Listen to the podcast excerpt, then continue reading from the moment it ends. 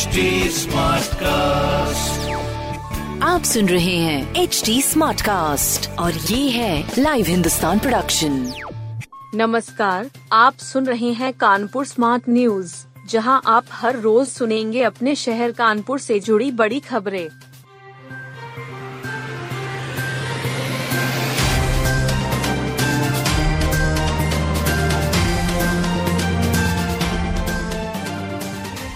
इरफान सोलंकी व उनके भाई के खिलाफ जमानत अर्जी पर सुनवाई टेल आए एक दिसंबर, नई तारीख।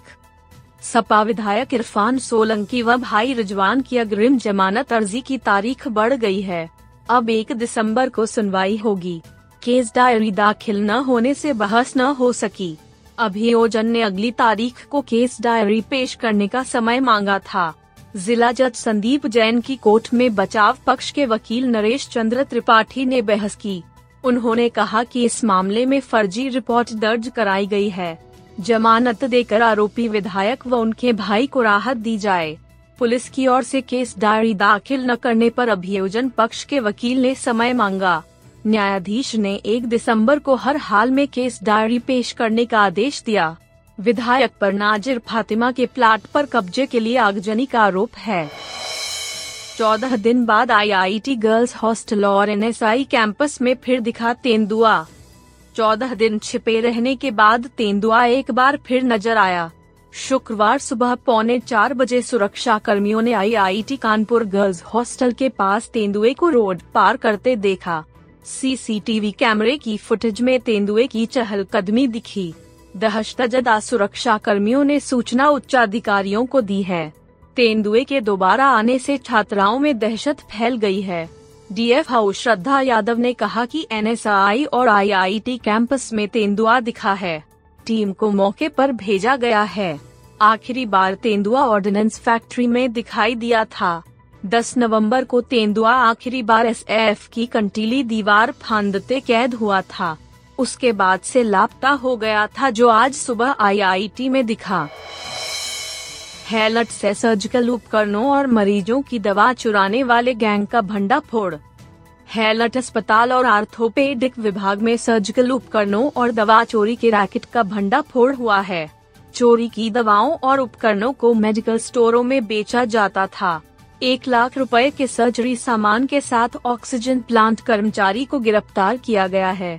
इस मामले में स्वरूप नगर थाने में एफआईआर दर्ज कराई गई है। चोरी का सामान बेचने में दो वार्ड बॉय को बर्खास्त किया गया है। मेडिकल कॉलेज प्राचार्य डॉक्टर संजय काला को हेलट व आर्थोपेडिक विभाग से सरकारी दवा चोरी होने की शिकायतें मिल रही थीं। सूचना पुख्ता होते ही प्राचार्य ने छापेमारी की थी। कर्मचारियों को रोककर चेकिंग कराई गई तो चोरी का सामान बरामद हो गया।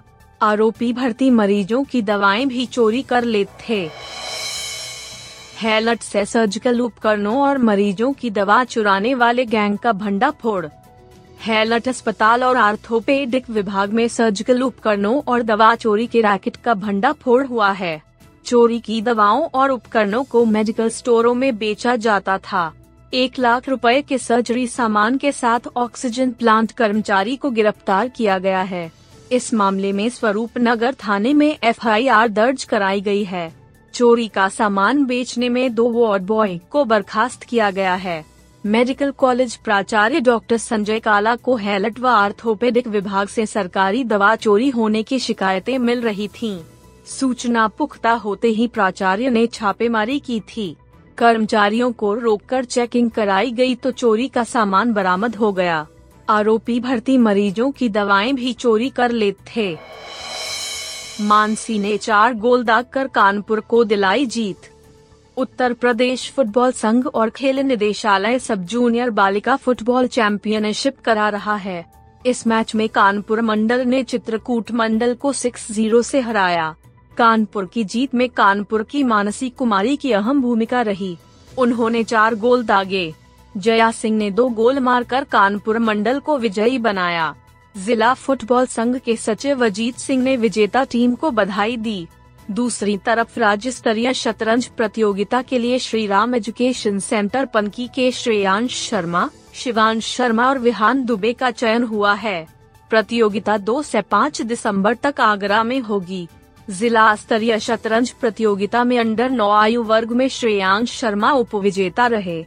वही अंडर पंद्रह आयु वर्ग में शिवांश शर्मा विजेता रहे।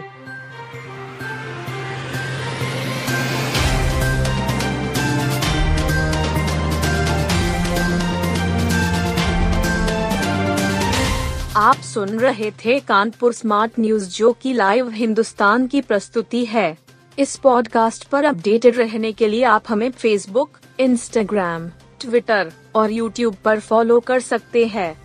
हमारा हैंडल है at the rate H T ऐसे और पॉडकास्ट सुनने के लिए log on to W W W dot H T आप सुन रहे हैं एच टी और ये था live Hindustan production HD Smartcast.